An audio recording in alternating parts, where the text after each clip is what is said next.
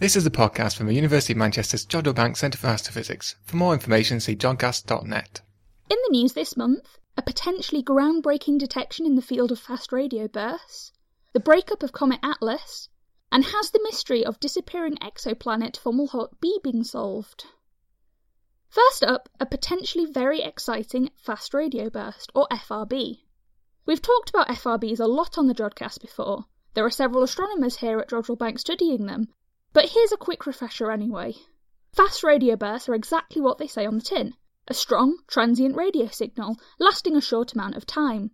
The first FRB was discovered in 2007 from archive data, so it's still a relatively new field in astronomy. Although telescopes were detecting these bursts, it wasn't clear what was causing them astrophysically. We knew they had to have occurred outside our own galaxy and must be very powerful. At one point, it was said that there were more theories about what FRBs are than there were detected FRBs. FRB detections are now coming in thick and fast, as there are more projects and equipment dedicated to studying them. These detections now include repeating fast radio bursts, and with repetition came localization and host galaxy identification. But it was still unclear what was causing them. A newly detected FRB might start to shed some light on them, however. Now, I will start this news item with the disclaimer that this is all very new, and although it is possibly something to be excited about, it's still also early days. On the 27th of April 2020, a range of gamma ray and X ray telescopes detected a burst from the soft gamma repeater SGR 1935 plus 2154, a known magnetar, 30,000 light years away in our own Milky Way galaxy. Magnetars are neutron stars with extreme magnetic fields, small in size but incredibly energetic. Their extreme magnetic fields can distort their shape, creating a tension with the inwards gravitational pull and causing flares. They're one of the types of astrophysical objects that were theorized to potentially cause fast radio bursts. But in this case, everything looked like a typical magnetar gamma ray burst. Fast radio bursts had only ever been detected in radio waves and never associated with any more higher frequency emission.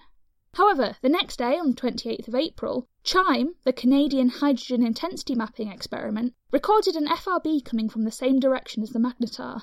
Because the FRB was detected in multiple beams of the telescope, it could be pinpointed on the sky. Also, the dispersion measure of the FRB, which characterizes how the signal is spread over time at different frequencies, and is indicative of how much stuff it has travelled through to get to us, puts it within the distance of our Milky Way galaxy, a first for FRB detections. Chime reported their detection in the Astronomer's Telegram and was followed up by the reporting of a second independent detection of the FRB. This independent detection was made by STARE 2, a set of three radio feeds located in California and Utah, spread between 600 kilometers. It was designed to detect local FRBs, which will seem much brighter than extragalactic ones due to their proximity, and to be able to triangulate them. STARE 2 did report a fluence, which is a measure of brightness and duration of the burst, a thousand times greater than that of chimes, so the detections aren't completely consistent as they are currently reported. At its peak, the burst could have been one of the brightest radio sources in the sky, comparable to Cassiopeia A or Cygnus A. So, what do we know for sure? Well, one of the possible theorized origins of fast radio bursts are magnetars, a magnetar in our own Milky Way galaxy showed a burst of activity, and subsequently a fast radio burst was detected coming from the same region of sky. It's too early to confidently link all of these things, but follow up observations have been encouraged, and we should hopefully know more details when full publications are released. If there is a link between all these things, it would be revolutionary within the fast radio burst field. As always, we will keep you updated. Next up, Hubble witnesses the demise of Comet Atlas, formal designation C2019Y4. The Space Telescope imaged the comet to find it had broken into pieces. Discovered on the 29th of December 2019 by the Asteroid Terrestrial Impact Last Alert System, or ATLAS, the comet had been closely anticipated by many astronomers. At one point, its brightening suggested that it could become visible to the naked eye on its closest approach to Earth later this month, and could be one of the brightest comets of the past two decades. Now, the once football field sized body has broken up into smaller pieces, with the biggest estimated to be the size of a house.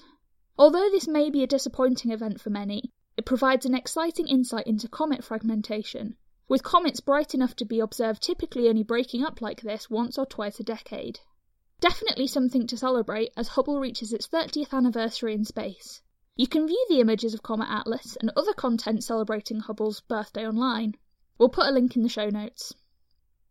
And finally, a new paper has been published which might explain the disappearance of Fomalhaut b. The object, in orbit around the bright star Fomalhaut, was announced to have been discovered in 2008 as an exoplanet, one of the first to have been directly imaged. Now iconic images of Fomalhaut b, taken by the Hubble Space Telescope in 2004 and 2006, appeared to show a bright dot in the path around its star, along with a ring of debris. However, further observations over time showed the object dimming and expanding in size, not your usual exoplanet behaviour, and therefore casting its existence into doubt. A new study in the journal Proceedings of the National Academy of Sciences may shed light on this disappearing act, the authors suggest that Fomalhaut b disappeared because it never actually existed in the first place. Instead, the object Hubble saw in 2004 and 2006 was actually a colossal cloud of icy debris created by a recent violent collision between two planetary fragments. When this cloud was first imaged, it was dense enough to appear like an exoplanet might. Over time, the cloud grew larger and more diffuse, disappearing from view. More work will be needed to confirm this, but this new paper may be a key piece in the puzzle. So long, Fomalhaut B. It was nice knowing you.